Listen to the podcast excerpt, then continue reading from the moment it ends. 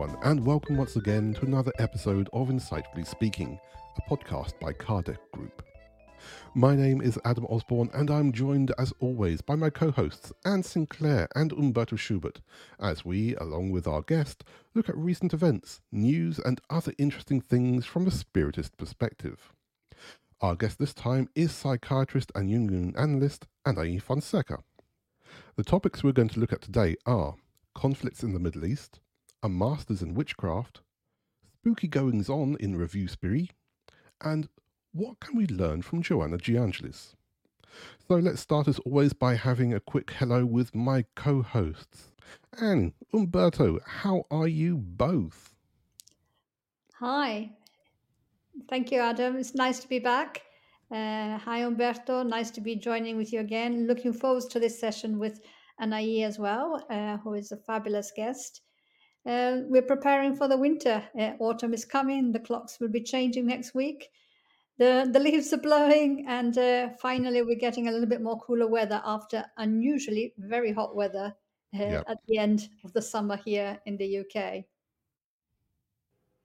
Hi guys, um, I have been traveling uh, a lot recently, and I'm also very excited to to chat about Joanna De Angelis.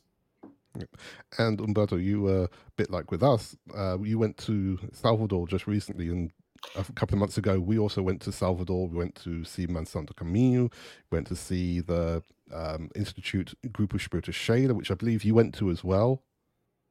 Yeah, uh, Salvador is uh, obviously a very spiritual city, an important place for everyone interested in in uh, mediumship or also the the charity uh, groups that uh, are, are very uh, active there. And I had the privilege to to meet uh, some some new people uh, and to to visit the um, very close friends of mine uh, like Florencio, Tarcisio, and and Divaldo Franco. Yeah, it's it's wonderful to be there, and and, and you've been there enough times as well, haven't you? You know these places quite well. Yes, indeed. It's uh, it's interesting because if you if you look from a material point of view, the city is you know the, you can find a lot of poverty, a lot of social social inequalities, lots of difficulties. But uh, it's I was hearing a recording today by another author on on the internet, and he says wherever you look, look for the beauty, and you know there you can find the beauty, the kindness, and and uh, the love in, in people who who run these institutions who can see the needs of others and uh, provide for them uh, without waiting for oh somebody else will do that. They just pick it up and take it upon themselves to put these wonderful projects in place. It's sad that they need to be there because of the the poverty that exists but this is the world we live in isn't it? The world of contrast the world um, in which uh, there is not justice as yet Absolutely. And just to remind all those people out there that uh, Spirit Shayla, run by our good friend Florencio Anton, that is the group that here at Kardec Group we fundraise for via our High Five campaign. And you can find all the details about that on our website, www.kardec.org.uk. Let's bring on our guest, Anaïs Fonseca, who is a member, amongst other things, of the Spiritist Medical Association of Brazil, the Union Association of Brazil, and the World Psychiatric Association. And she's worked with the diagnosis and research of the relationship between spirituality and mental health, and recently has been running a course about self discovery based on the Spiritist psychology of Joanna De Angelis. Anaïs, thank you for finding time for being with us today. How are you? I'm fine. Thank you, Adam. And hello, everyone. It's great to be here among friends. Uh, we are, um, we have been talking a lot, right, Anne, also. And, and it's great being here. And I will just uh, say that, um, of course, we are in springtime in Brazil. And it's also kind of a strange springtime because it's cold. Everybody thinks that in Brazil it's warm and but here down in the south it's cold. So I think we are in the same vibration, let's say. Absolutely. So let's go on to the first topic that we've got lined up for today. And it is something which I think we should talk about, even if it's just briefly. So, at the time of recording, thousands of people around the world, as well as most news outlets, are on tenterhooks, waiting for the latest piece of information in relation to the current crisis affecting the Middle East. With declarations of war, visits from heads of state, and demonstrations amass, the Israel Hamas conflict has already resulted in hundreds of deaths, hostage negotiations, and destruction on both sides of the Israel and Gaza borders. This is a sensitive topic, and for many, it's more sensitive than the Ukraine Russia conflict that has been going on for just short of two years. And we know that this area of the world, which is not only the birthplace of the Abrahamic religions, but has also been a key area for merchandise and migrants to cross between Europe, Asia, and Africa, was also a hotbed of battles and takeovers for thousands of years with the Egyptians, Greeks, Babylonians, Assyrians, Romans, and many others staking their claim at one point or another. There are many claimed reasons for the recent violence to take place, and of course, no violence can be justified. But I wanted to get your thoughts on this current event, um, but you know, obviously it's a very delicate matter. So, Anne, Humberto, Anahy, your thoughts about what's happening in Israel and Gaza right now? Yeah, so I, I think that from my perspective, uh, I I read the just little snippets of the news because the news it can be uh, very shocking and uh, impacting. And one of the things that, uh, with no disrespect to all the people who are suffering, is that if I then become involved in being outraged and suffering to the point I'm adding to the energy of the fire. So I, I, uh, I mean, people might not agree, but the way that I've decided to look at it is we're all brothers and sisters on this planet. Um, by the law of reincarnation, we know we are born on one side of the border in one life, on the other side of the border on a different life. We have many lives, and once we we really fall into that knowledge and we really discover that we are brothers and sisters and that the happiness and the, the well-being of all of us and of our planet depends on us being able to work together.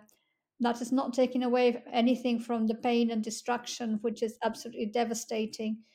But um, what i decided that i do uh, as an exercise for myself in this is to observe the news at a little bit of a distance and to be irradiating love and peace and healing to all people who are being affected so that I don't become also an instrument of the conflict, of the hatred, of the, the misery, but that I might try and bring a contribution at least of equilibrium.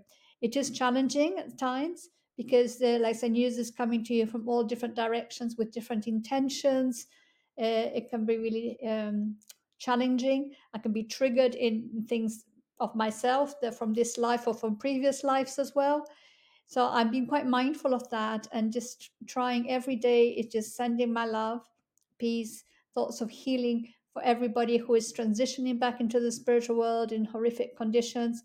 Uh, and that we may, as a humanity, we need to find a way forward because we can't pretend that things are isolated. They're not really. Everybody's involved in some way, just if nothing else on the energy level.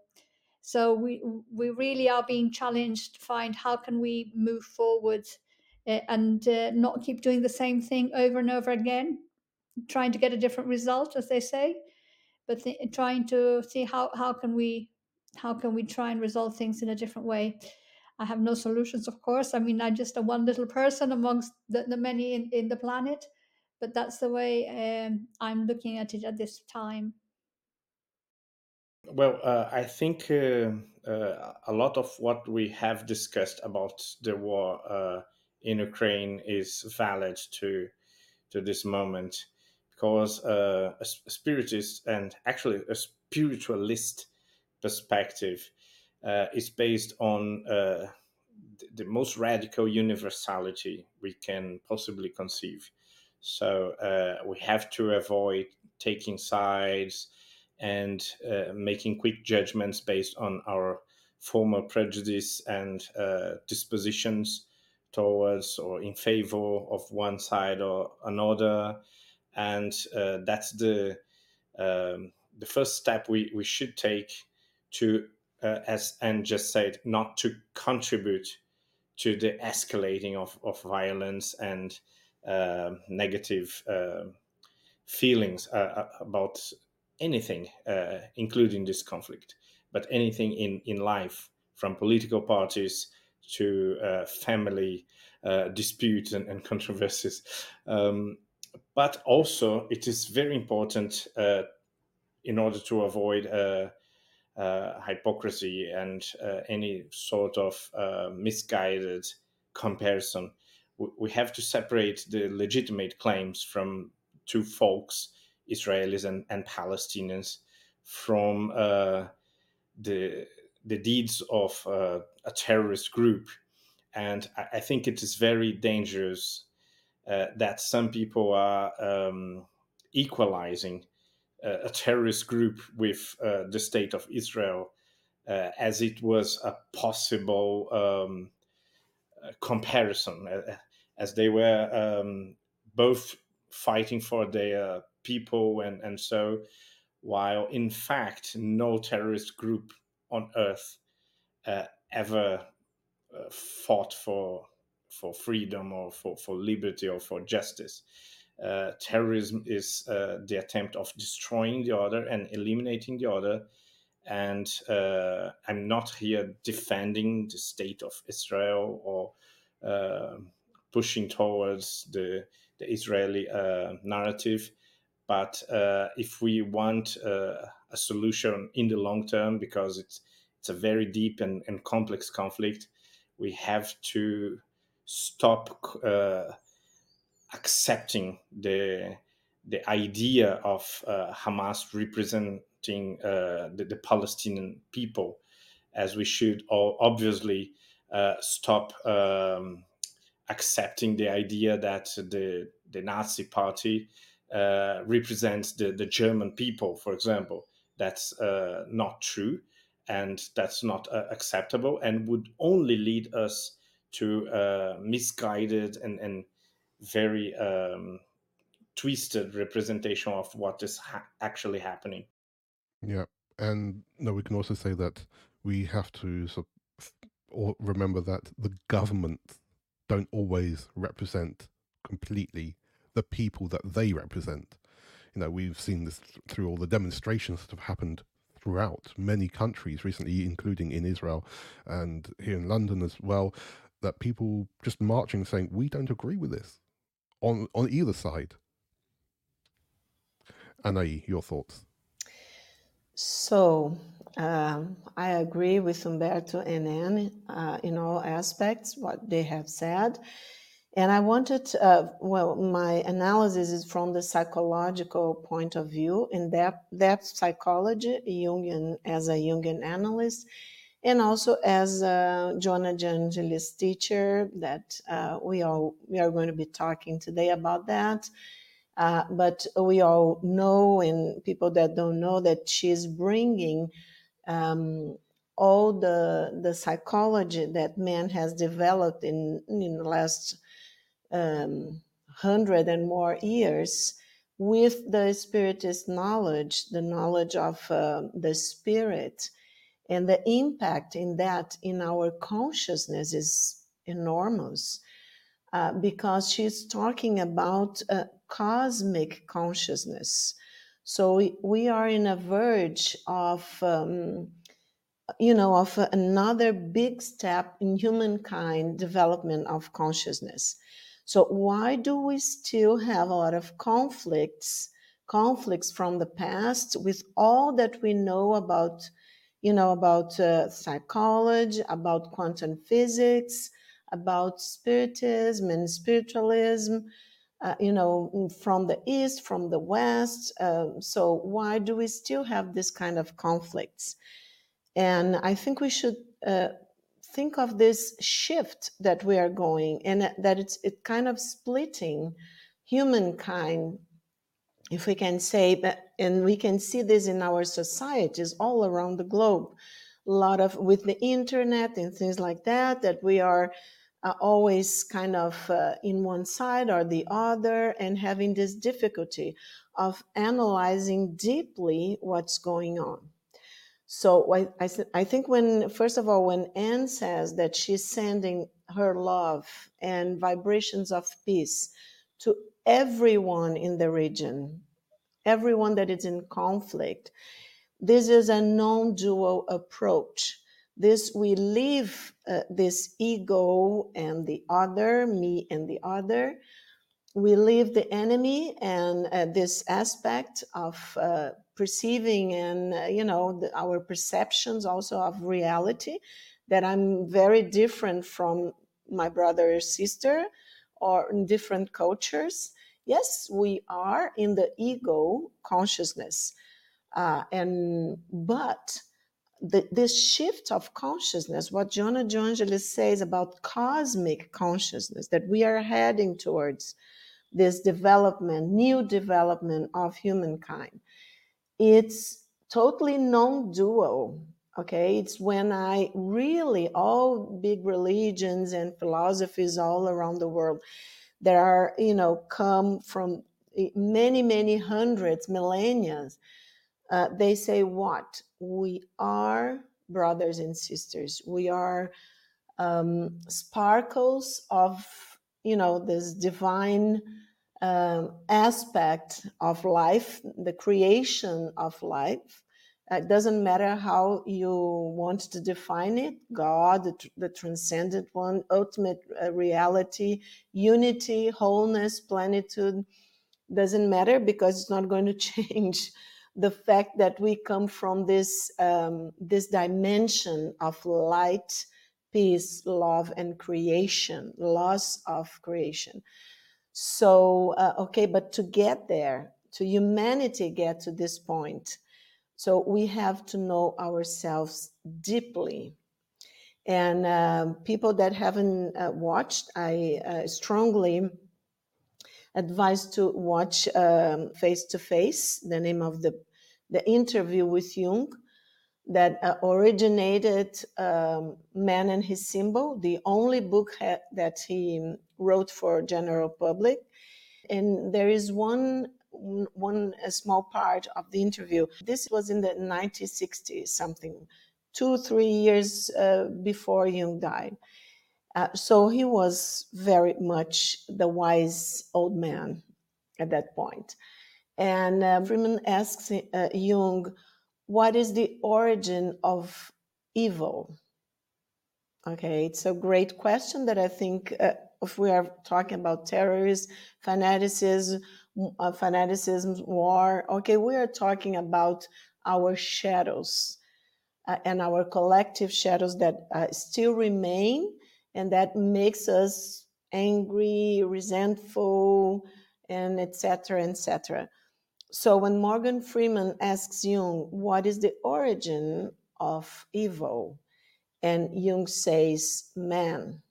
Man is like humankind, is the origin of our evil. And we know far too little about ourselves and, and the psyche, of course, our psyche. So, okay, Jung says this in the 1960 something.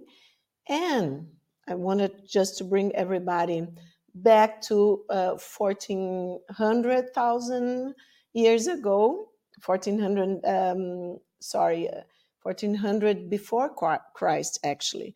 The Oracle of Delphi.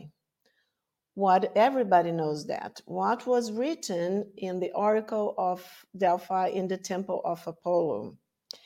It was written, Know thyself so uh, we don't have okay our all that we developed of psychology until Joanna de Angelis appears and uh, Allan Kardec and bringing all this knowledge of our, our spirit, as Anne said, that, that we, we reincarnate because one lifetime it's logical. Wouldn't be enough for us to kindle a light uh, in our souls, as Jung says. The purpose of existence is to kindle a light in the depths of our soul. I think it's a very beautiful uh, sentence that Jung said. So until we do that, uh, and to do that, we have to work with our shadows. We will be making wars, and uh, you know, millennia passes because uh, to the the depths of our psyche, our collective unconscious, space and time are, are totally relative. So, like two thousand years maybe mean nothing if we stuck to old patterns, archetypal patterns of enemies, of seeing my my brother or sister as an enemy, and we don't understand that we are uh, really brothers and sisters in the deepest way possible. We are here to learn. We are here to actually kindle a lot of lights, not only one light, and we are going to do that together. So always when we see the other as enemy, it doesn't matter the culture, the history, we are in the shadow of our uh, and in the darkness of our souls. I'm not judging uh, because it it's not um, like we don't have uh, the right to judge each other because it's very specific, as Anne said. Um, only someone that has felt uh, dear ones dying in a war can know the, understand the pain. But I just wanted everybody who's listened to that to understand that the pain and separation are felt by the ego consciousness and our understanding of ourselves in this lifetime. What Joanna is trying to help us is to go further than this lifetime and to understand and not project even in the afterlife um, you know, uh, a thought that I'm going to be exactly what I'm here today. That's why spiritist knowledge is so, so important in spiritualist uh, religions all around the world because when you really try, it's like Allan Kardec said, uh, faith with, with reason, right? Reason faith. So when we really try to know ourselves, to understand ourselves, then we will understand that it's no point at all in fighting or in projecting an enemy that it's really within each one of us. The enemy is our shadows, inner shadows, what we don't understand, and that we project onto others. The land that I have to conquer, it's inside of myself, it's not outside of myself. So I think that's for now, maybe it's enough. Thank you, Annie. Uh, no, it's wonderful to hear hear those thoughts, uh, especially the the, the links with uh, the works from Joanna as well regarding this kind of thing. And you're right, within Spiritism, we have so much that we can look to as reference regarding this. You know, the Spirits book, nine, question 919, uh, the How to Overcome All Evil, Know Thyself, uh, chapter 11 of the Gospel according to Spiritism is all about love thy neighbor as yourself. This wonderful message which we've had at least written down for over 4,000 years.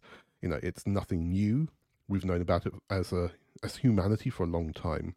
But while you're talking, there's something that came to my mind, and it's actually a, a poem um, writ- written in Sanskrit um, called uh, Raghupati Raghava, and it's it was the favorite one of the favorite poems of um, Mahatma Gandhi. And when I had the privilege of having an interview with his grandson, Arun Gandhi, we talked about this. And part of the lyrics are this All names of God refer to the same supreme being. Lord, please give peace and brotherhood to everyone, as we are all your children there's some really good uh, sung versions of this poem, which I'll put in the link for this episode. But all that just came to my mind while you're talking. But let's move on now to a few more light-hearted topics. And we are at the coming up to the end of October, near to Halloween. So I thought it would be good to look at some spooky studies that have been announced. The University of Exeter here in the UK has opened a master's degree in magic and occult science. The program, which is part of their School of Arab and Islamic Studies, allows students to delve into rites and rituals from the occult texts of major religions, to study the history of witchcraft, and even phantasmagoria and illusions from the time of Kardec. Unfortunately, from what I've been able to see, there are no mentions of Kardec or Spiritism in their reference material. But would this be a course that would be of any interest to any of you guys? Would you be willing to study it? And do you think that this kind of thing could pave the way for more formal studies of Spiritism? Maybe I just dive in there. It's just interesting because uh, in which kind of approach will they be studying it? I think it's I, think it's good to bring things together to put them under the microscope, if you like, of academia. Um, I think that uh, there is an element that I think might be lost. Maybe I'm wrong. Um, is because a lot of our studies are very materialistic. So even things like um, the occult and, and witchcraft and everything can be viewed from a materialistic point of view as well. Uh, and when you're thinking that we are trying to embrace our spiritual side, our energy side, um, then I I just wonder because there is a difficulty uh, as far as I see in putting the boundaries in, in, terms of studying it when it's so subjective. But of course, and I, in the world of psychology, we have this problem of subjectivity as well. Um, I think it's really good. I think it's always good to study and to bring things together and to compare. Um, I think in the past there might have been some things were not allowed because of the churches and things like that. So they were they were banned, put under in a cupboard, locked away, not allowed. But now, and we live in a time where everything is revealed, if you like. All the doors are open, all the masks are falling, everything's coming up, and it's about uh, I think maybe trying to make sense of things. Where do they fit? What do I think of this? I think that uh, if we look at humanity, uh, well, uh, anybody who's an anthropologist, not my case, would potentially say that there must be uh, some kind of practice of uh, these kind of things since time Im- immemorial. It's part of our humanity. But I think, particularly in the West, and because of the Christian churches, it was kind of put aside and not allowed. So it was done undercover uh, on the um, of by marginalized people, and so it, it, was a lot of misunderstanding who come into it. I'm really curious to see what they're going to come up with. I think that uh, uh, you can't take things lightly because there there is the energy, there is the invisible world exists, and uh, you need to approach it w- with um, respect and, and dignity. And uh, if you think that, you know, um, I just think if, if people, you know, they make jokes about it. I think there are lots of movies like that. People like, oh, get the occult, make a joke of it, and then they end up in deep trouble. Um, so I hope that it will it will uh, bring light to things, and uh, I'm curious to see what they will publish. I, will I take the course? I don't think so at this point, but I'm, I'm, I'm glad that things are coming up and that they are being made available to study in places of study like universities. Well, um, about 14 years ago, I was making my uh, PhD in, in, in Germany uh, in the Martin Luther University and there was uh, a two centuries old library there uh, on es- esotericism and, and, and magic and, and mysticism and so on. And uh, I found all of Kardec books there in, in that library. And uh, because it, it is an old library in Germany, it, it had a, a very explicit uh, Eurocentric and, and scientific uh, approach to all sorts of spiritualism, and you could spot that um, although interested, the organizers uh, of that library they had a, a, small bias or prejudice against the, the subject itself. So I, I only hope that uh, we, we can start studying these these issues uh, in an unbiased way, and we don't need to to take a, a, an explicit spiritualist uh, approach either, but we we could uh, just discuss uh, what what is behind these claims and and all all these beliefs and, and research that ha- has been made for hundreds of years. And recently, this week, I was in, in the Brazilian uh, Congress of Psychiatry with uh, my colleagues, and uh, we we experienced uh, great uh, success, so to say, in, in our table on um, the, the, proofs, the the um, available evidence for the survival of the soul and human consciousness after bodily death. That's something that could not happen 10 years ago or 15 years ago.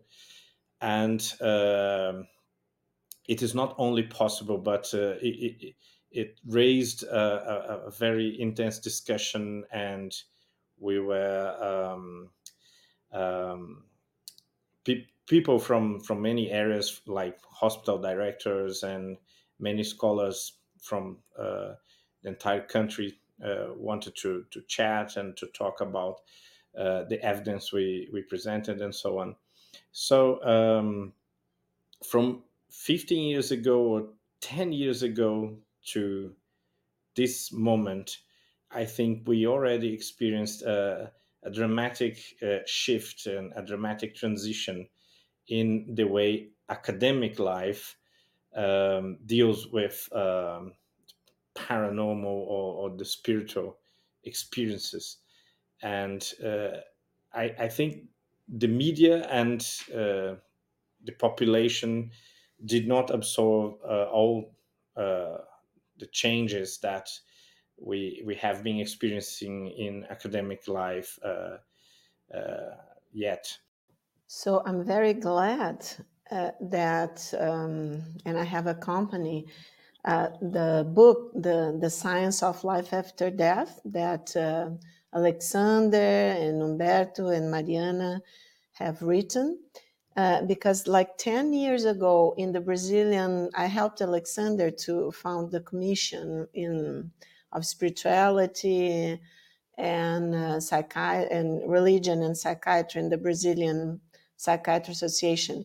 And around 10 years ago, uh, there was so a meeting uh, and the question that was posed to the public was uh, Do you believe that the mind is a product of uh, the brain or uh, that the brain produces the mind? So the spiritual position and the materialistic.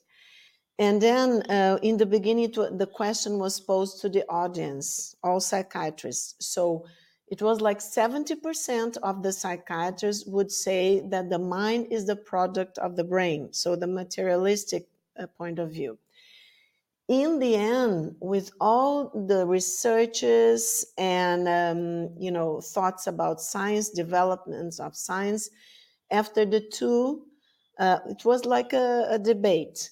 So after the two talked, uh, we asked again for the audience, and it turned like 70% agreed that uh, with Alexander that the mind uses the brain with the spiritual um, thoughts. So this is happening. We know uh, around academia is changing little by little around the globe.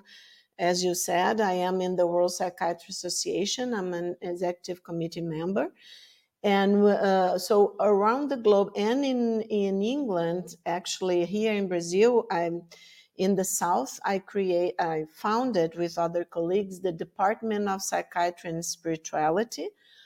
So uh, why? Because of the researches, and for some reason, the media kind of and the status quo um, they won't acknowledge all of these developments in science. But since we develop uh, with science, and science is, you know, the science, like the we use the reason to to observe and nature, and we are part of nature. The psyche, the mind, is part of nature. So what it's difficult is because we have to observe deeply ourselves. Then we go back to the Delphi Oracle. But anyway, so um, so it's it's changing. So now we you have people like Humberto, Alexander, uh, Marianne, and other researchers all around the globe uh, researching like uh, Cloninger, Robert Cloninger, uh, that uh, comes uh, in uh, through his researches with the self-transcendent aspect of personality. And we are studying paranormal experiences so what what do people mean with occult? In the Middle Ages, like Anne was saying, okay, we would burn the witches, the mediums, and the healers actually, mm-hmm. because we were all ignorant and we were in the dark ages. But since now we have developed a lot of our science, uh, it's like ignorance, I, I understand, if we look disrespectful, as Anne said, at what we call the occult and magic. Why? Because the occult is simply, simply what has not been revealed yet to our consciousness. And we, we can also think what we don't understand yet. Then we call the occult, and we are always afraid of it, right? but see uh, i would uh, take the course if they would talk about jung and they would be uh, in this sense and would and they would bring the researchers on the field i myself uh, uh am coordinator of national research that uh, it's also in partnership with professor lionel corbett from pacifica graduate institute he's a very well-known author in and what we call the religious function of the psyche, that as Jung call uh, this um, this religious and spiritual dimension of our psyche. And he's professor of uh, depth psychology at Pacifica Graduate Institute in California. And we are doing a research, so I'm coordinating here in Brazil. We are doing a research in what science now calls anomalous experiences. So that we won't call spiritual experiences in the past because then it's kind of biased. You are already saying that it's spiritual. But if we want to be strictly rigorous with science then we uh, anomalous experiences uh, is the way that we are uh, trying to observe this kind of experience but they have to do with paranormal you know uh, phenomena that has always happened to mankind and I just wanted to remind people that uh, Jung's uh, monography in, you know, his final thesis in medical school in Switzerland was on the psychology and pathology of the so-called occult phenomena. So if the course is honest and it's not only, you know, wanting to create something interesting for people, but like uh, as Anne said, if it is uh, scientific and is respectful with tradition and with science, then they would have to have um, people that understand. And you have lots of people, you know, have uh, many in England, uh, Jungian associations, for instance, and other authors also. But um, uh, authors and scientists that you, you really uh, study occult phenomena, paranormal phenomena.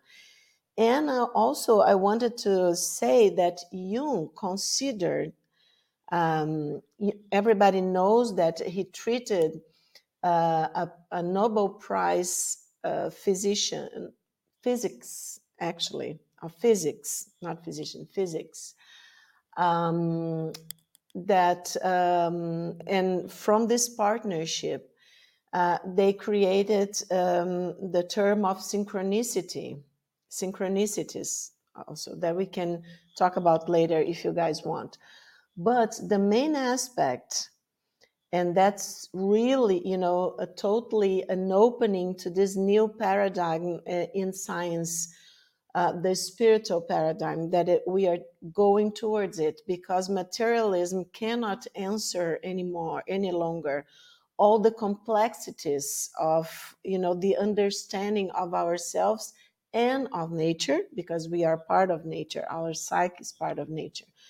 So to understand, and as I saw Anne talking in um, in another episode of your uh, podcast, about uh, us being co-creators of our reality and of our world. To understand that we have to understand that psyche is the part of uh, is part of nature that we are all interconnected and as jung said that psyche and matter are aspects of the same reality okay? So um, we are deeply deeply connected and it's only a way that we manifest our reality that changes or that we uh, perceive this uh, expression of our reality. So, if we want to understand that we are all matter and that we are going to finish our consciousness with death, and then after death there is nothing, then we are going to have a certain uh, perception of the world and we are going to be of course psychologically leading uh, with this uh, perception of the world that we have. But science science is proving as the wonderful book that Humberto is uh, one of the authors science is proving that materialist uh, uh, vision um, doesn't you know cannot answer everything and it's kind of dying in a sense uh, this way of seeing the world because it's simply it's not complex enough. And uh, and it doesn't answer to all our existential questions. From where we come we come what are we doing here and where are we heading towards right? So if we talk also i just want to finish finish my talk talking about uh, magic and what is magic? The um, the word, as Professor Corbett says, is disenchanted with materialism vision. So we lost this enchantment that gives us a psychic life, you know. And if uh, uh, courses like that would be um, respectful to this inner force that drives evolution, okay, uh, towards, um, and we are part of nature, and nature is evolving, so we are also evolving our consciousness towards a, um, a shift in consciousness. Then it would have to understand not only the traditions of magic, but why the psyche has to develop a, a sense of magic. Because of what uh, Anne said, we are co creators. So it's symbolic can be concrete in a sense that I do something. Uh, and in Brazil, we have uh, lots of traditions coming together. We have uh, religious syncretism. Uh, Humberto was talking about Bahia, and it's totally, uh, you know, you can experience the religious syncretism. Everybody goes everywhere and really tries and experiment. Not that it's going to say that I'm from this religion, but experiment think it's cool. Oh, I like the way I felt in the temple, in the spiritist house, in the church, in the Catholic church, whatever. Uh, and this is uh, really something very Brazilian. So that's why it's uh, kind of easier for us, uh, uh, scientists and researchers, uh, to um, to go. For instance, we have now like 500 answers uh, of our questionnaires. They're totally private and it's totally in the internet uh, of people describing paranormal um, and anomalous experiences. And we are in a in a moment that we are analyzing the experience from the perspective of Carl Gustav Jung's complex psychology to you know to just give a contribution to the understanding so just to say that uh, you know this shadow, um, sorry, this uh, this magic that can be sensed as a shadow, okay, but if we understand that it's a need of the psyche to be in contact with something that it's greater uh, than the ego consciousness, but it's part of us, you know, to do magic, to be co-creators, and to develop develop our spiritual potentials then I would certainly go to London to, you know, to, or to England to have classes with people. Well, you you already brought a wonderful segue to the next item, but I think it looks like Anne wants to bring another comment. Yeah, I, I, I was interested. Uh, yeah, it's like you're going back to what you're saying about know thyself. How if we don't, no, I can't, not going to generalize. If I say if we don't really know ourselves, we don't even know the the role of magic in our lives and uh, the meaning of that. And uh, I, I, was, I was just thinking that is so interesting because um, it's perhaps that we have been educated. Let's say I speak about my generation, and I just want to link this into saying like the media was not following all these great developments in science. And the media has its own agenda, isn't it? But in the past, uh, maybe 20, 30 years ago, we used to kind of believe the media.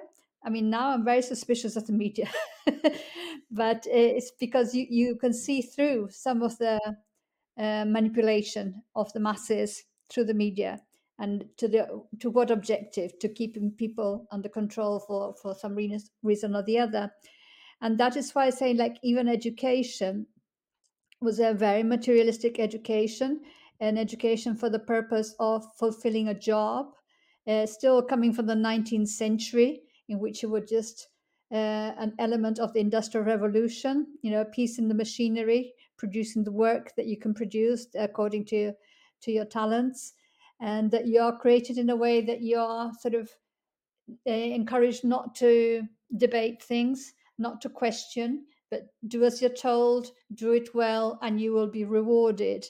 That kind of uh, mentality. So you go along for, for a long period of time like that and then you realize actually you haven't got a clue who you are what moves you what are your motivations what are the drives that inside you why do you have these uh, different reactions that you're sort of hiding from others because they're not uh, allegedly you know good you know uh, you have to be well behaved so your anger and your jealousies and all these kind of things you just hide them under the carpet and pretend they're not there and they just brew uh, and it's just thinking like uh, even when i was bringing up my children you know like 20 years ago it was just starting say to talk to kids about their emotions because I was brought up in a time where you didn't talk about emotions.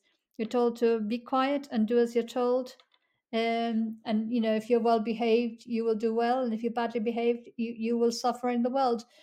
Nowadays, you know, eh, you talk to babies and things about their you're feeling upset, you're feeling angry, you're feeling frustrated because your milk didn't come in time, but here it is now.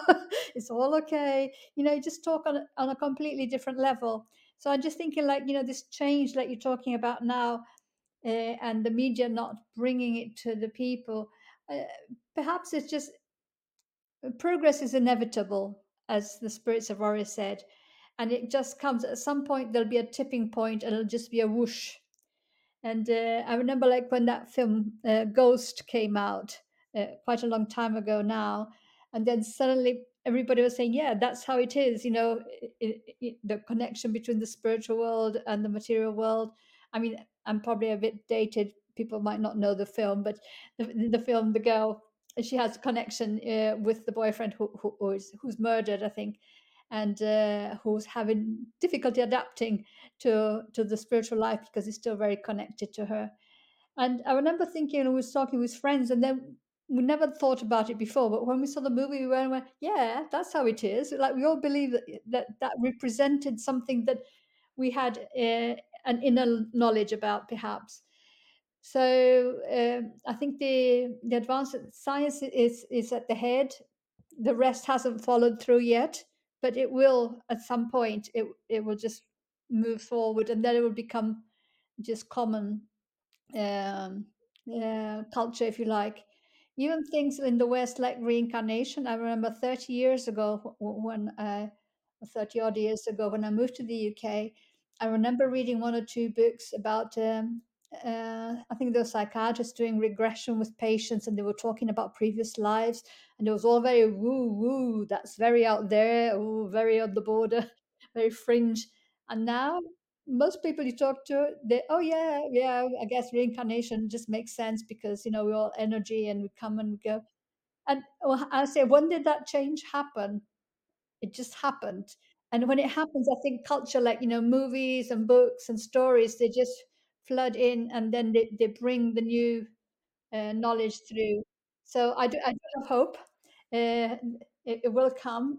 Perhaps it's still a little bit early uh, for that transformation to come through, but I'm glad because it's the basis in science, the foundations of people who are studying, who are serious, who want to put them on firm foundations so that we're not building uh, castles in the sand uh, and that we have something that will be solid and and resist you know the passing of time and the questioning. But um, yeah so that was i just felt like making those comments sorry. Uh, sorry and what's the name of the movie? Ghost. Oh ghost okay. Uh, can i just add something? Because i'm itching here there's a wonderful synchronicity uh, in, happening uh, uh, uh um, among all the four of us, the five of us, because I know there are people in the background, and uh, among um, certainly everybody who is watching because I, I talked about synchronicity, and synchronicities are um, meaningful coincidences, okay? Because it's the soul um, in contact uh, with other dimensions, other souls. So I just wanted to. There was here in my mind. I was listening to to Anne, and uh, there was in my mind. Uh, you can do magic because we were talking about magic, and I know it's it's a song about the American group America. Okay, I think it's from the 80s or 70s. Uh, the name of the song is "You Can Do Magic." And then I, I, I simply had to look at it and and I really think you guys, and if Adam can put uh, the letter or reference to everyone, but uh, I just want to quickly say that um, uh, the guy, the guys from America say that I never believed in things that I couldn't see. I said, if I can't feel it, then how can it be? No, no magic could happen to me. And then I saw you. Okay, that's the beginning of the song. And then he said, I couldn't believe it. You took my heart. I couldn't retrieve it. Said to myself, what it's all about. Now I know there can be no doubt. Then he says that everybody knows you can do magic. You can have anything that you desire, co creators, magic, and you know you are the one who can put out the fire and then i was listening to to the what anne was saying also at the same time uh, and i thought it was ghost but i i didn't i missed the name. So ghost is totally about love. And then i looked to adam and uh, uh, you know above his head there's the word love. And then I, in the chat at the same time Humberto sorry I, I have to give a spoiler to everyone Humberto said that they have a kitty that was added to the family.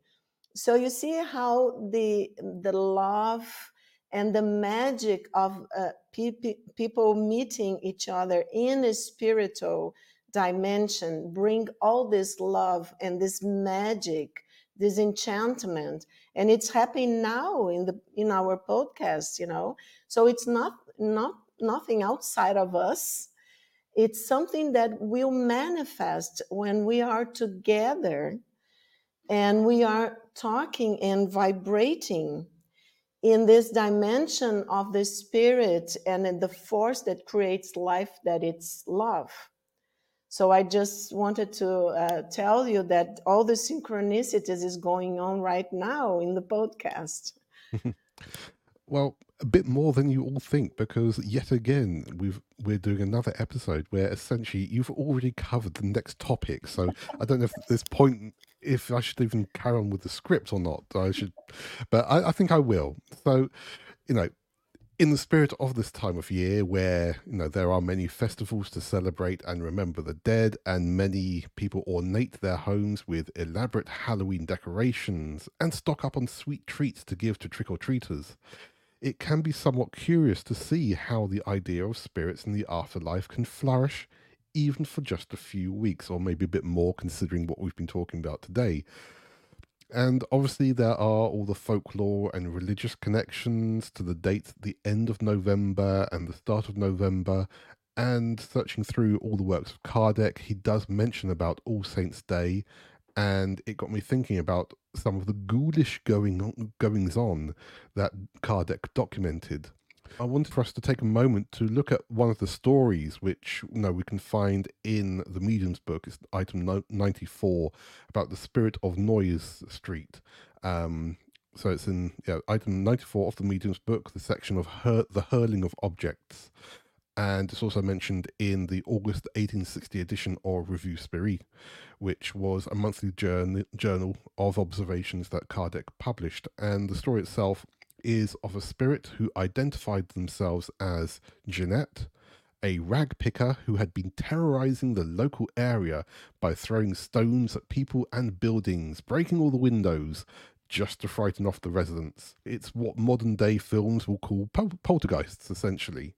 And, you know, during a mediumship meeting at the Parisian Society, the Spirit St. Louis, who worked alongside Kardec, helped to understand things by interviewing the spirit, uh, Jeanette. And she basically said that she'd been bored and was interested in the alcohol that was available in the house. And of course, there are many other stories about manifestations through the works of Kardec and the other studies we've been mentioning so far. So I wanted to find more about what you think, you guys think of these kinds of stories, especially this time of year, and why do you think people are sort of on this edge of what looking at the superficial side more than the scientific side of these kinds of spirit phenomena? It's interesting that you mentioned poltergeist uh, because uh, it's possibly older, but the, the first reference of the word comes from Martin Luther, who say that uh, some places seem to to have a, a, a trickster sort of, of spirit, a poltergeist, uh, a, spirit uh, that would knock and, and, and make noise uh, in, in a very physical uh, manner. It is one of the, the reference we can pick to remember that these perceptions are very old and very universal. And sometimes when we believe that religious doctrine would uh, prevent people from uh, acknowledging this spiritual reality, we actually see that religious masters and, and spiritual leaders usually uh, not only acknowledge this phenomena, but they um, are surrounded by them. And uh, it's only after the the passing of the religious uh, masters that the communities start uh, out of fear or maybe I, I don't know which other sociological process people uh, start blocking uh, the, the direct access to the phenomena and try to domesticate it but uh, the most interesting thing about halloween is that it reminds us that uh, spiritual phenomena uh, are a bit reckless. They they are wild in in a sense, and we can kind of expect anything or at least the, the unexpected we, we can usually expect to happen yeah i, I, I liked uh, Humberto saying the description that it's kind of wild because i think that's what probably makes some people scared not having control over the the situation. And uh, when you think about you know things going rattling in the night or the day whatever you're thinking that actually the, there is a spirit there that is provoking this for whatever reason boredom or because people like annoying others or think it's funny. And sometimes think well what how do you think it's funny? I mean all you need to do is like sometimes look at a, uh, um, a gang of young people going to the football or something and they're doing pranks on each other and they think it's funny. So the spirits are people you know so it's the same. And if you have that uh, kind of uh, jokester mentality and you think it's it's it's funny you carry that over isn't it? So in that way it can be annoying or disturbing or uh, frustrating. But um, on the other hand, if we start thinking, well, there is a person there that is without their body doing it, it takes away the sort of the the fear of oh what kind of monster is this or, or scary thing that we don't know what it is it's just uh, other other people that now without their bodies behaving in this way uh, i just think it's yeah it's interesting because you've got the halloween and then you've got the day of the dead all at the same time and it's here in the northern hemisphere it's really it's coming into the winter it's when the days are getting shorter and uh, you, uh, the, the shadows are longer there's less light there's more darkness it's, i think it's just kind of i don't know there might be other other other reasons but i, I can see how that plays into it um, and storytelling even like you know we're talking about magic a little bit before but one of the things in humanity we have is like the importance of storytelling uh, in terms of our own identity identity of our group of our family of our clan our tribe and uh, parts of the stories of the paranormal are, are, part of that as well isn't it? The stories of of uh, hauntings and ghosts and things that uh, um, that are part of our sort of let's say folklore our, our, our family folklore or our community folklore and uh, of which you have like you're saying it's wild and you have no control and that is um, sometimes I think in the past, perhaps we were more accustomed to be out of control. Nowadays, we have an illusion that we have control of our lives, but it, it, it is an illusion. But uh, it's just the way that society's gone. We do have control uh, of some things more than in the past, but things could just collapse very easily as well. Uh, so nowadays, yeah, we have food in the supermarket, but all we need to know, remember the beginning of COVID, when suddenly there was no toilet paper to be had anywhere. and, you know, things that you take for granted suddenly can disappear.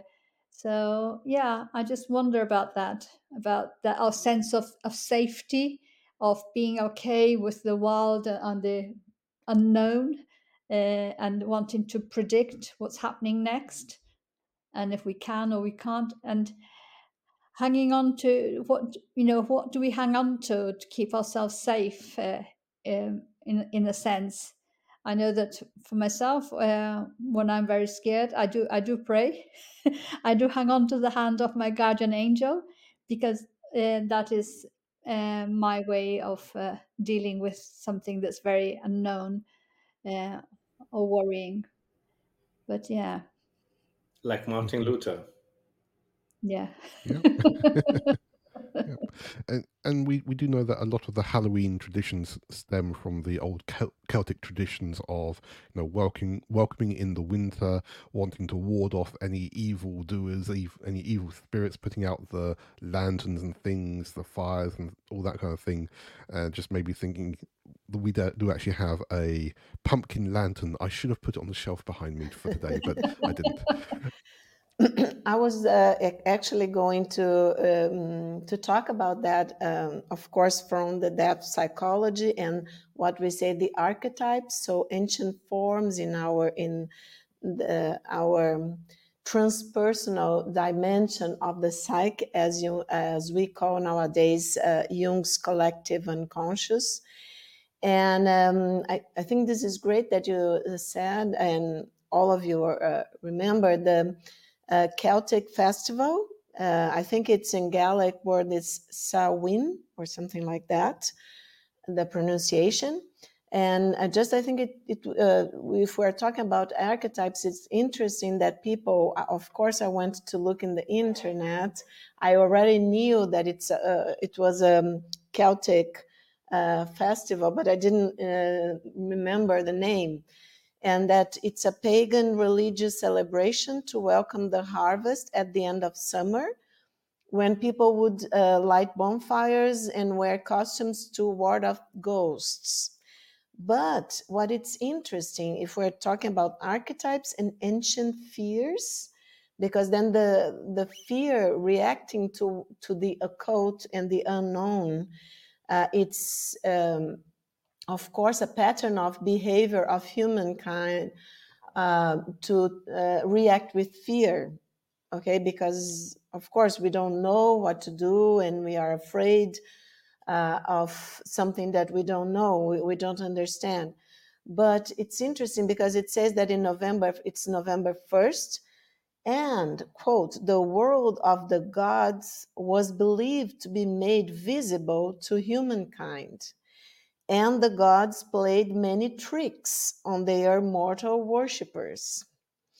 And I think this is very interesting because, of course, when we are talking about that, uh, we are talking about uh, symbolisms and ancient forms in the psyche.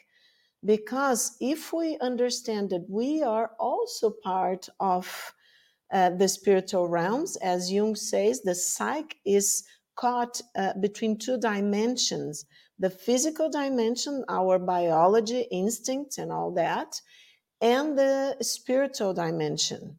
Okay, so of course, um, if we understand that we are spirits ourselves, why don't we call ourselves ghosts, right? oh, because we are in a physical body, then I'm not a ghost, and then the other one, the other consciousness that it's out of the spirit, it's in the subtle body, let's say, because we, if we mm. can see, there's some kind of a material dimension in this people are calling fourth dimension, the, the, the spiritual dimension uh, closest to our, um, then um, he or she is a ghost and I am not because I am in a physical body. So I'm not afraid of you guys here, but if I see with my third eye, my, my spiritual vision, a, a form near me, then I'm going to be scared of course this is what going back to the oracle um, the delphi oracle. So it, I, I'm a, I have to know myself. If i understand that i'm also i could say a ghost of course it's not in the meaning in the word of the word but i will like i will turn i hope you guys are not afraid of myself of me if i like pass tomorrow and then i come to talk oh, i wanted so much to talk to anne. Now i can go to england without flying, you know. And then I, I come to, oh, Anne, can you talk to me? I want to tell you what's going on here in this dimension. And then she's scared, oh, and I go away, Eduardo. so, of course, I, I would, well, what am I different from, you know, two days ago? I'm just joking, but not joking actually, because uh, we know that when people um, go to the other side of life because it's life, it's not death. Uh, then, of course, uh, we communicate in a different way, right? So we have all this knowledge about me- mediums, beautiful books uh, by Kardec and other spiritual and spiritist authors. But in England, it was the first time that I went, I uh, got in contact with a beautiful author from past century, but in England everything is today because you guys have such a rich culture. That it's Ellen Greaves. I think that that it's mm-hmm. the wheel of eternity, and she talks about that. I'm not going to give you spoilers, but I think a classical in in England, from what I understood, is Testimony of Light, where she has, of course, mediumship, but also telepathy with her disincarnated friend because they were developing uh, telepathy. So these beautiful books, I think it's um, wonderful examples in in your culture because I don't think they had had contact with spiritists and they were doing the same thing. And so it's um, uh, these are archetypal fears, I think, of something that we can't understand because, as Anne said, we have been like doctrinated by uh, status quo and materialism paradigm that um, we are just our egos and we should be afraid of anything that sounds different.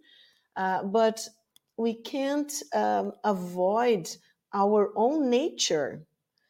So um, uh, for instance, I think Ghost is a wonderful example of the movie. I love the medium. I used to laugh a lot, and I still laugh a lot with the medium.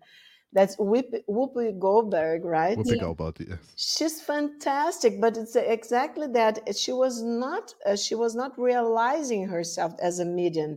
All the powers that she had, in a sense, right? So she was like uh, cheating everyone. But then when he gets, oh, I'm spoilers, but okay, of 40 years spoilers, not spoilers anymore. but of course, when she gets in contact with it, and it's all because of love. Let's go back of love because the guy can't, uh, you know, go to the towards the light. Let's say because uh, he wants to protect um, the person that he loves. So of course, when he gets in contact, uh, because uh, he can see, uh, he uh, she, no, she actually she could hear him, right? That it's hilarious. I was, you know, it's fantastic. I'm not going to tell any anybody more than that because I think Anne was very inspired when she uh, remembered. And I just uh, Ghost just wanted to give you a clinical example, okay? Um, because uh, the patient authorized when, whenever I wanted to talk about. So it's a Brazilian guy, and it's also okay for 40 years ago when he was young. And um, so we cannot identify, but he went to England and to live um, in a, a, city near London, okay, where he would um, he was actually hired because he was an expert of uh, what he did. So he went to, in England. Every everything is so um, like for us Brazilians, it's a lot of money to pay rent and things like that. So he he was in his twenty to thirty, late twenties, and he wants to uh, he went to um, uh, share a rent with one of his friends that was already there and it would be for only a couple of years he would uh, come back to brazil so uh, in, when the guy went to the airport to pick him up the guy was uh, was so cheerful. Everybody you know from 20 to 30 wow that's so cool. We, we are in england. And uh, they knew they were best friends from the uh, here in brazil. So uh, he was talking a lot, so enthusiastic with everything he was going to learn in England. And the the guy, the, his Brazilian friend who went, who was already living in England, I think for one month, had, had already rented the house that they would um, stay in while they were studying and doing whatever they went they went to do. The guy was, you know, very serious, very very serious. And then uh, he said, uh, he he understands that the guy is not paying attention to him. What happened to you? And then he said, "You won't believe it." I said, "Okay, try me." We have a ghost in the house that I rented. It. They were not spiritists, okay, and they knew, eh, eh, you know, they hardly could speak in English. They didn't know a lot of, uh, you know, eh, I think anything about your culture, about old houses in England. You you guys have wonderful old, old houses and castles and all of that. And uh, and then he said, "Oh, you are joking, blah blah blah." So they go, "You are going to see tonight." Okay, because he uh, uh, we can hear uh, it because it was a ghost. Well, in the end, I can I want don't want to spend a lot of time in that, but since it's Halloween, we have to you know have a tale for people to get a little scared.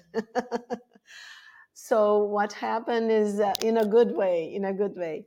What happens is two 20 something year old guys get to the house, but as people of 20s, okay, it could be just a tale that the friend is, um, uh, they forget about talking about Brazil, the families, friends, and all of that.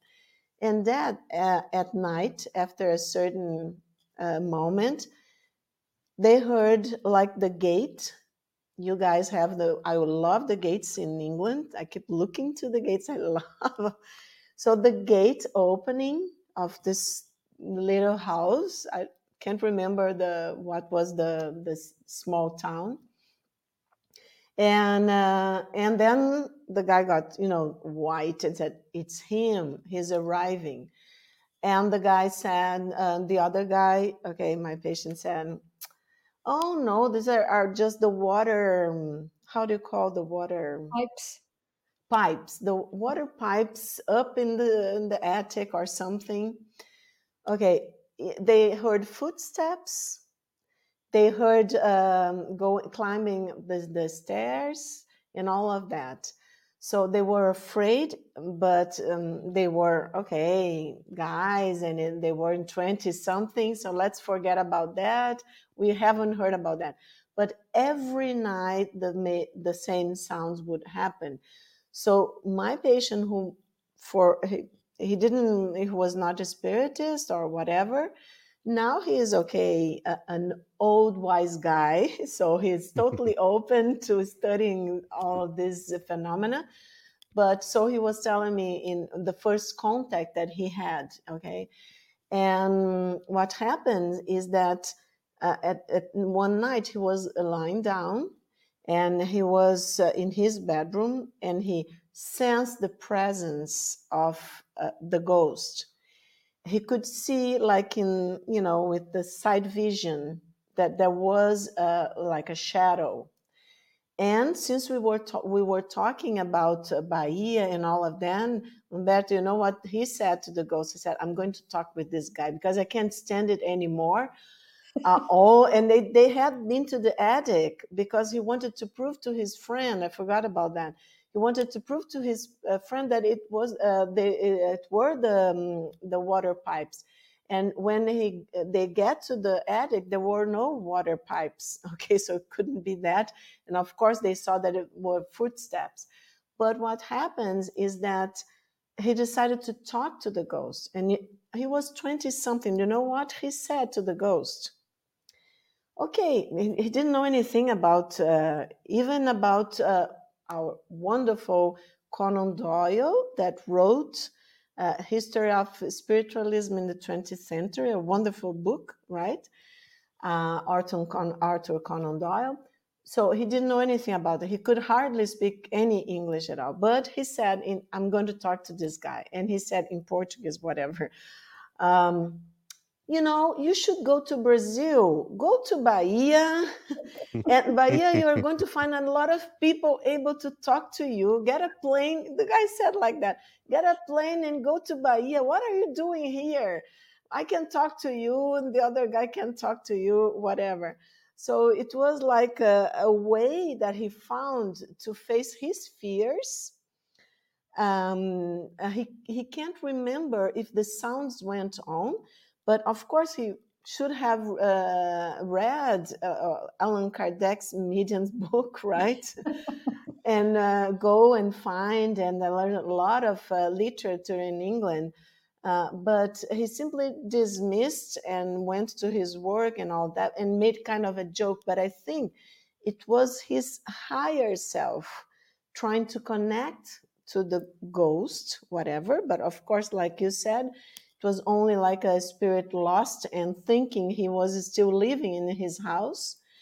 Uh, but the problem is that uh, if any, if we get afraid, uh, we cannot train our abilities um, that are ours because we are also spirits in an incar- in a flesh and blood body, right?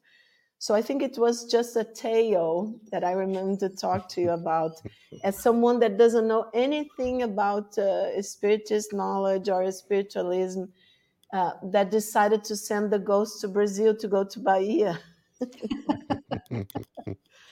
well, I have to send them somewhere. And, you know, I think from a spiritist perspective, we can't call the Ghostbusters because that's sort of against the whole idea of spiritism.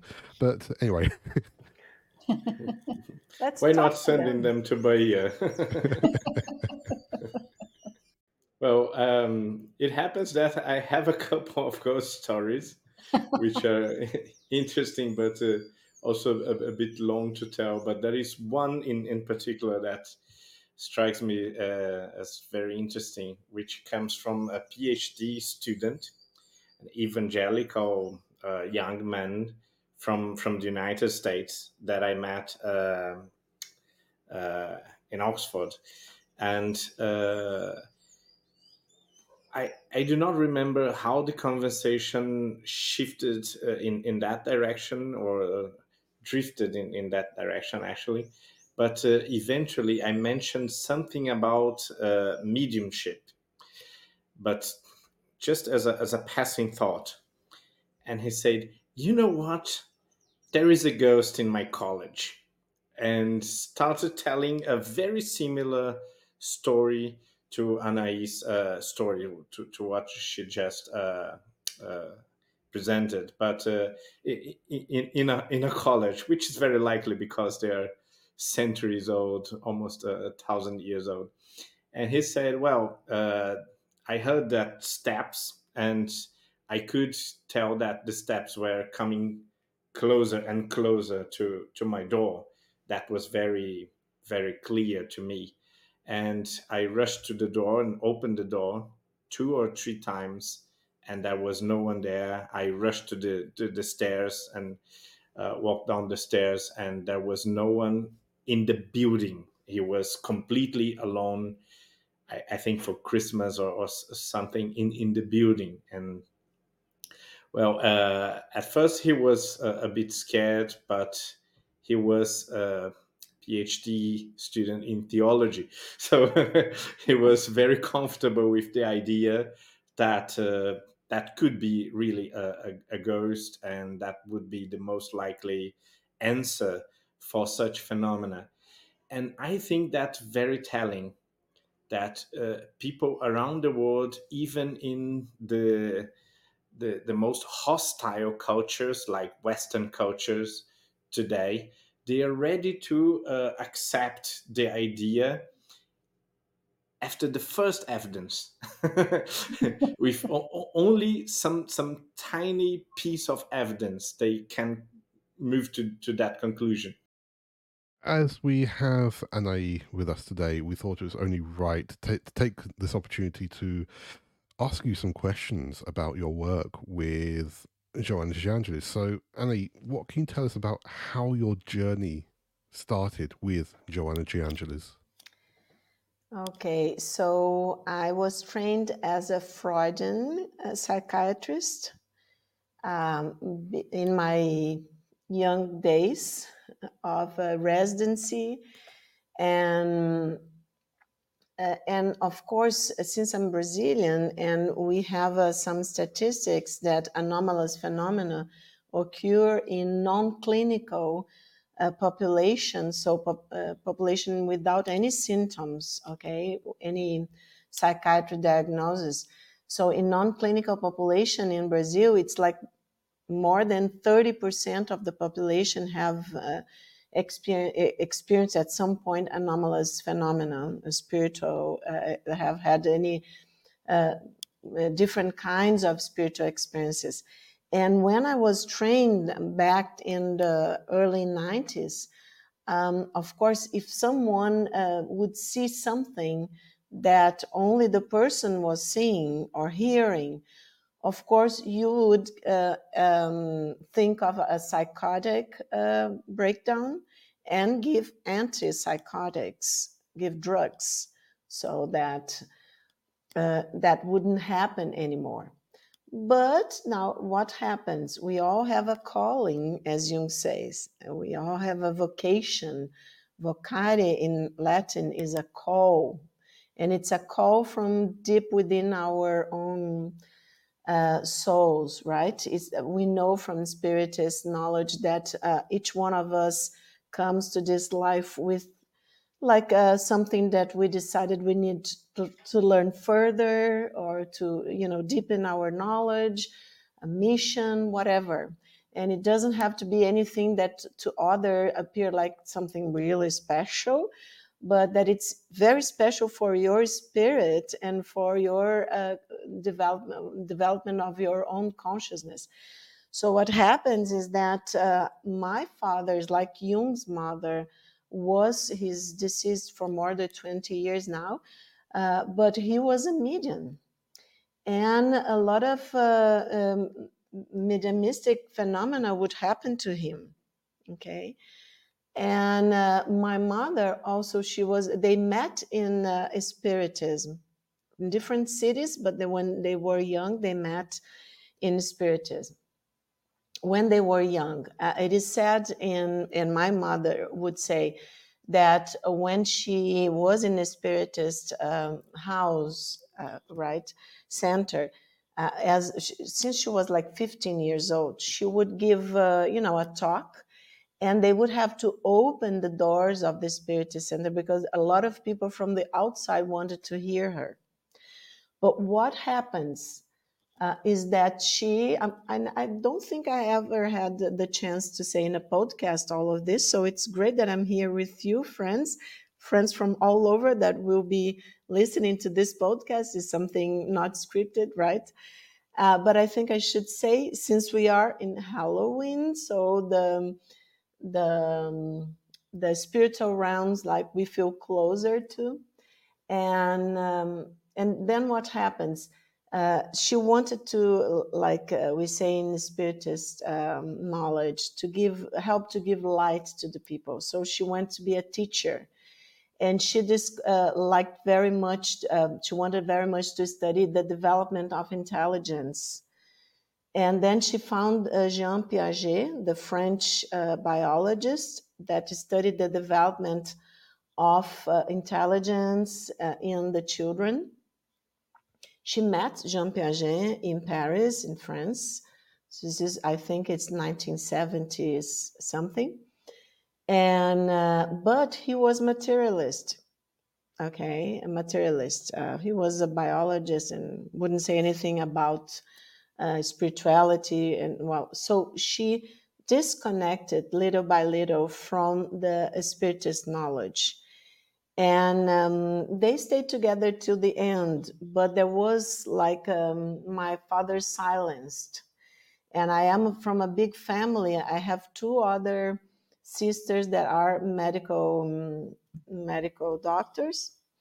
So my family went pretty much to uh, the um, to the scientific side uh, side of materialist, of course, side of medicine, and my father's silence. But if we have a mission, we have a mission, right? And uh, and we are talking about a lot of suffering with wars and losing people with COVID.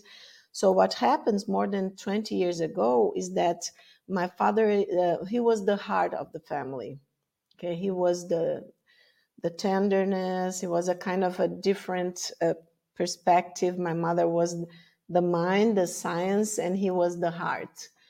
And then what happens is that uh, um, he passed away, and like four months later, we have a uh, we have a there was the fax machine. There was a communication through the fax machine from a, a, a very shy medium so uh, this medium had played with my uh, they were neighbors had played uh, with my sisters when they were like um, you know eight years old things like that.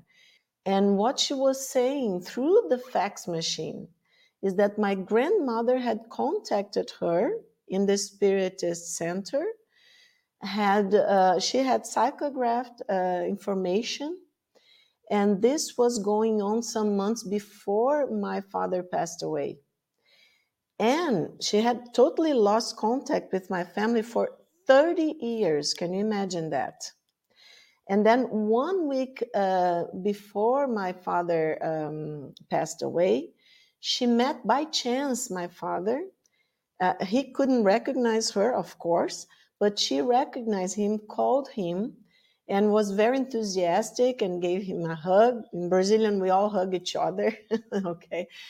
And gave him a hug and uh, uh, presented herself again. Oh, you know, I'm this and this. And, and this was people, uh, my father was totally healthy at that moment. Nobody knew anything was going on. This happened, this meeting, it was a synchronicity. It happened one week uh, previously to his passing. Okay, so we put in the newspaper when he passed. He was a lawyer, well, very well known in the community. And like four months later, oh, she said, this is always so it's, it's Halloween, so it's another story to tell about. But uh, there was something that, like, uh, before she met my my father downtown, she saw in the last time she saw my grandmother, like my grandmother was kind of anxious in spirit. She was a ghost at that point, if you want to say. and she couldn't understand very well what my grandmother wanted to say. she said that all in the fax machine. So then one uh, week later, she meets my father and they hug and they talk a little bit and he says goodbye because he was heading to work. And then one uh, week later, she uh, saw in the newspaper uh, that we put that he passed away. It was very sudden.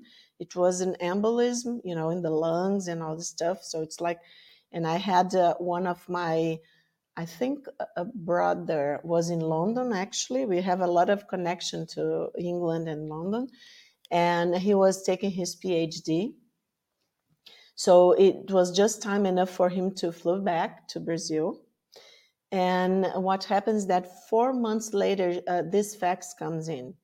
And it said, um, the maiden said that uh, she saw some spirits uh, coming, bringing my father uh, to her, and uh, that he was uh, he wanted to say some words.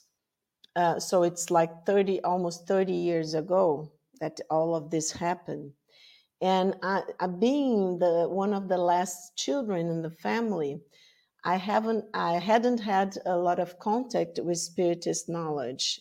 A little bit. We were raised like um, uh, like in the science stuff, and also in like free spirits. If you want to have a religion, you just choose whatever you want. That makes sense to you. If not, it's okay.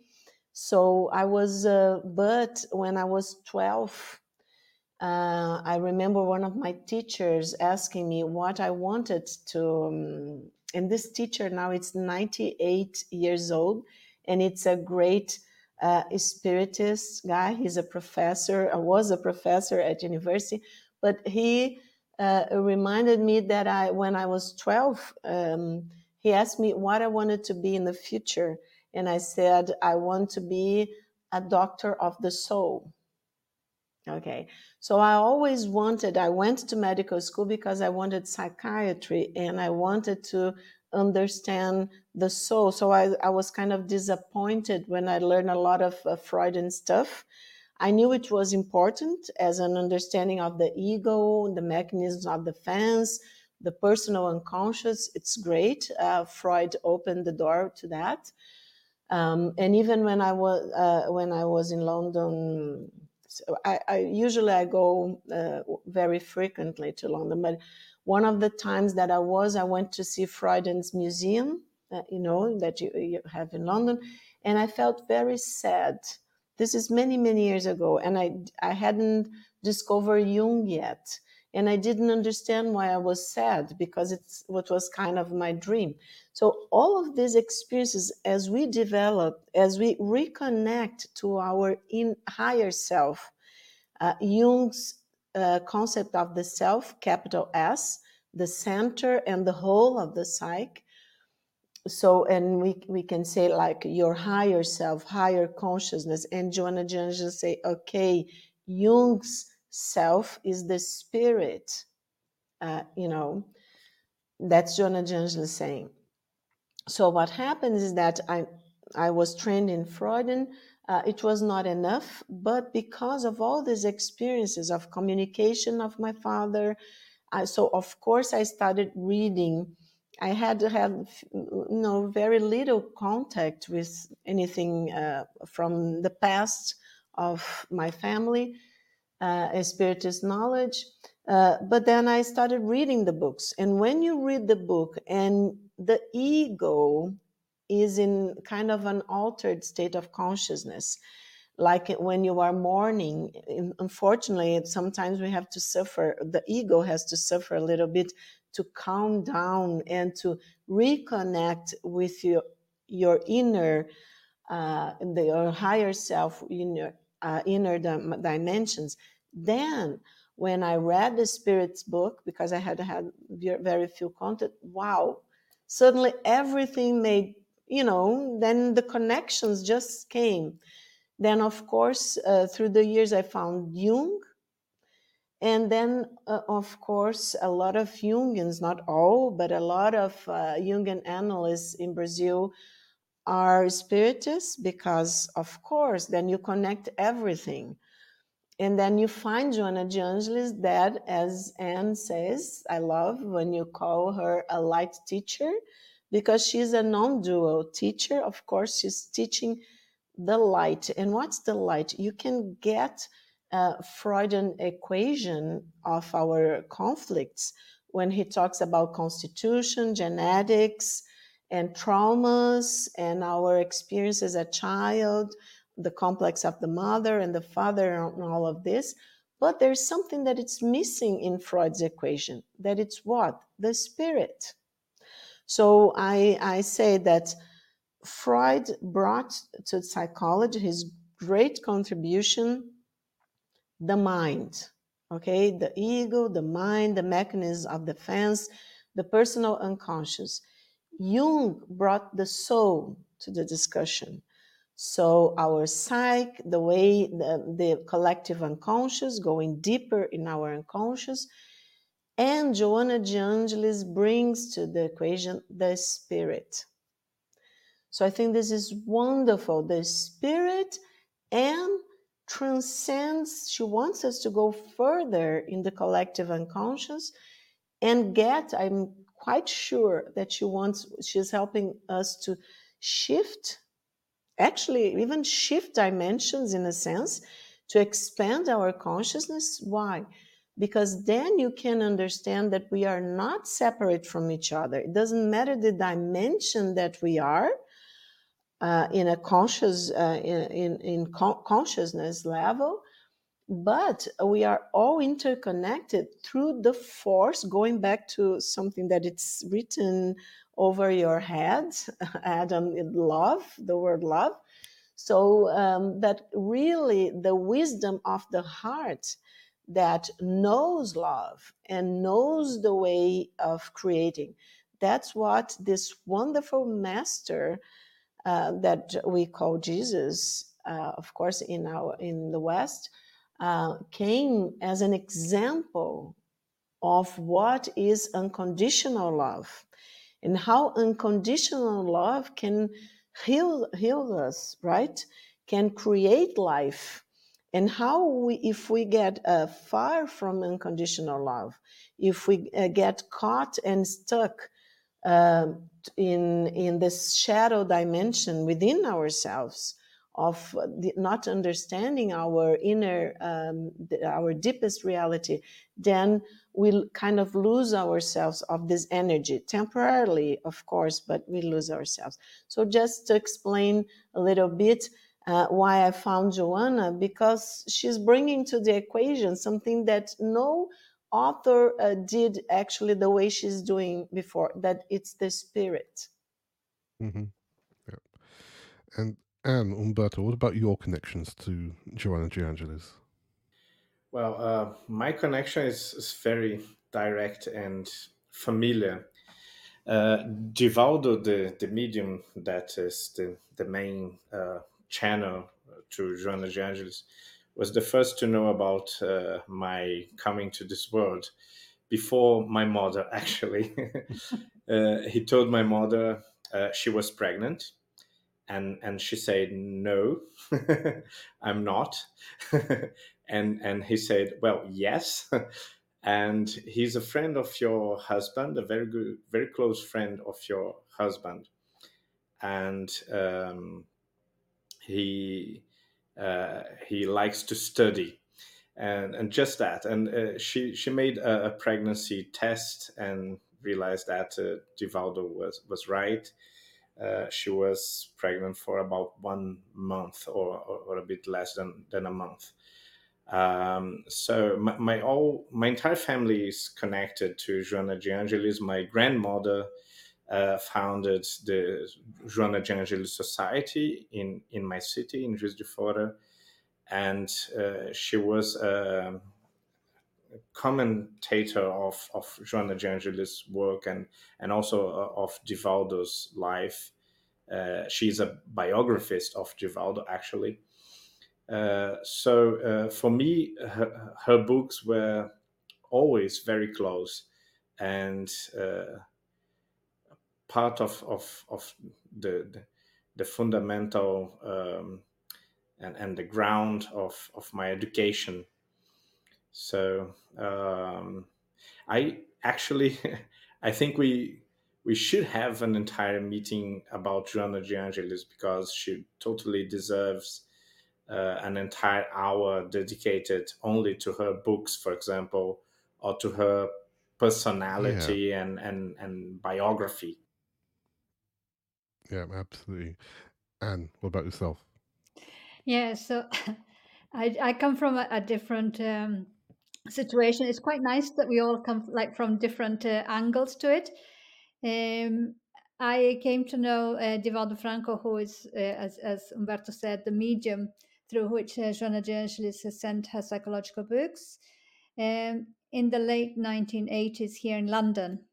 Uh, I had not uh, met him before, and he came and he uh, kind of asked if I would like to be his interpreter, that he would be coming to the UK on a regular basis um, to give talks, uh, and would I be willing to to try and and be his interpreter because I was bilingual.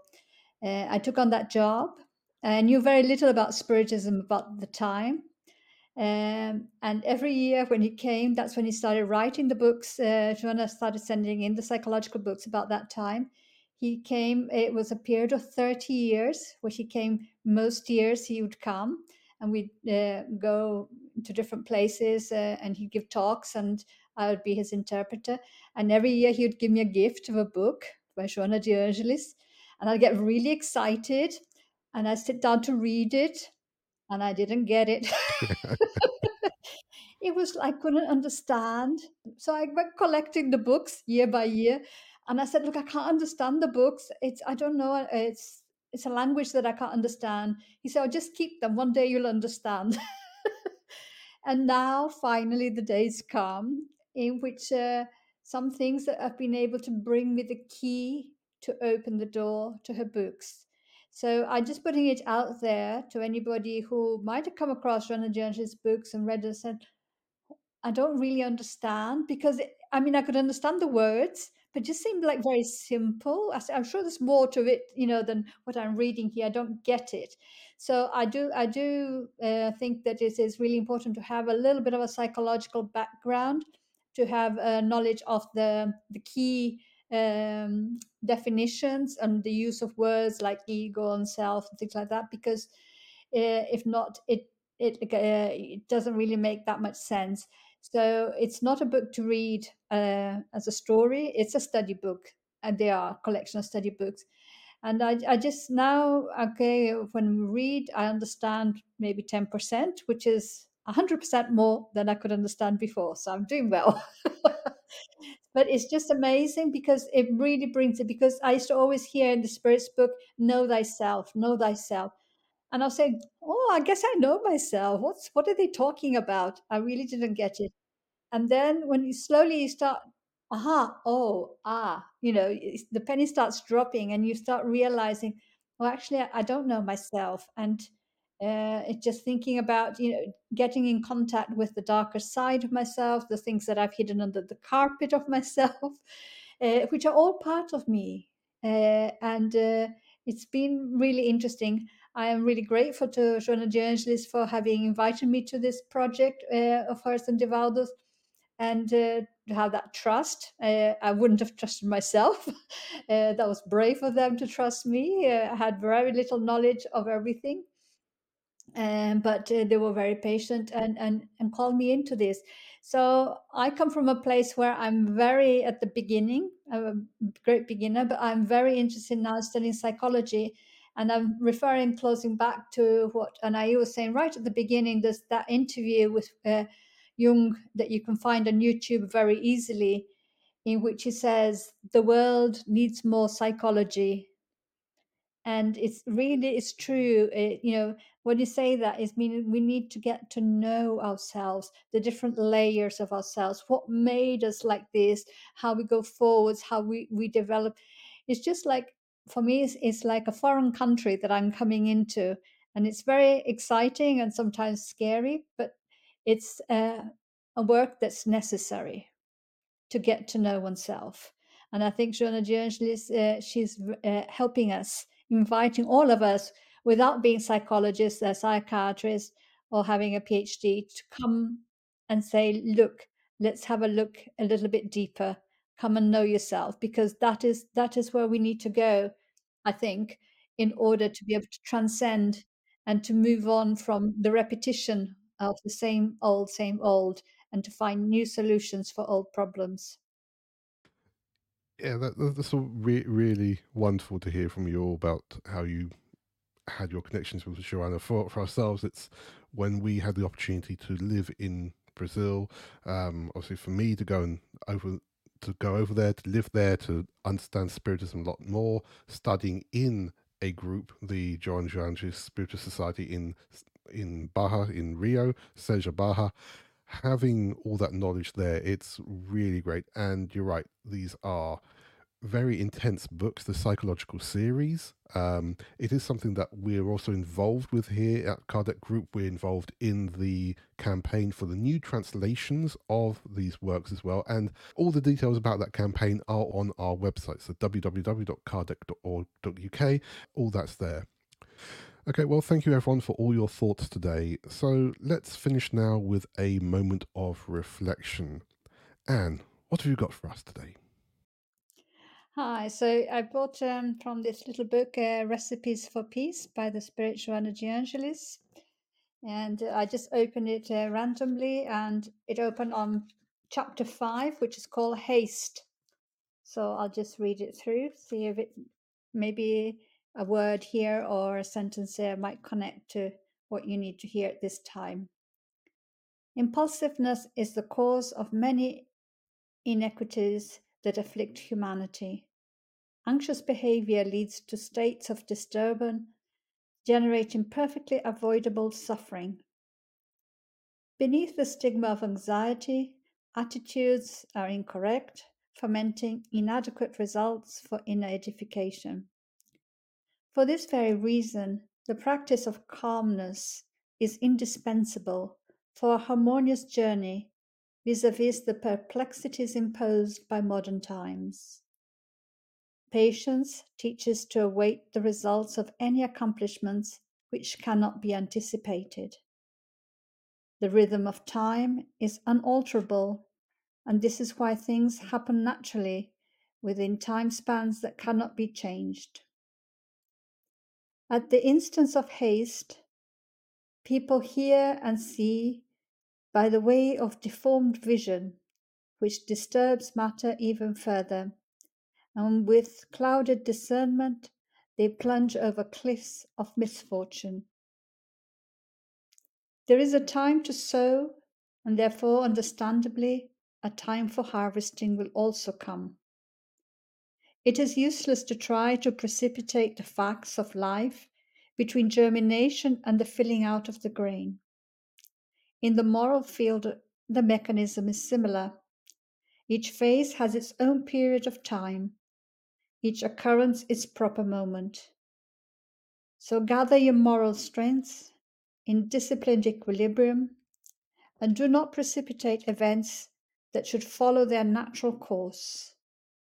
Aware that only that which is in your incarnation program will in fact happen do not suffer in anticipation, propitiating states of anxiety and bitterness which could otherwise be avoided.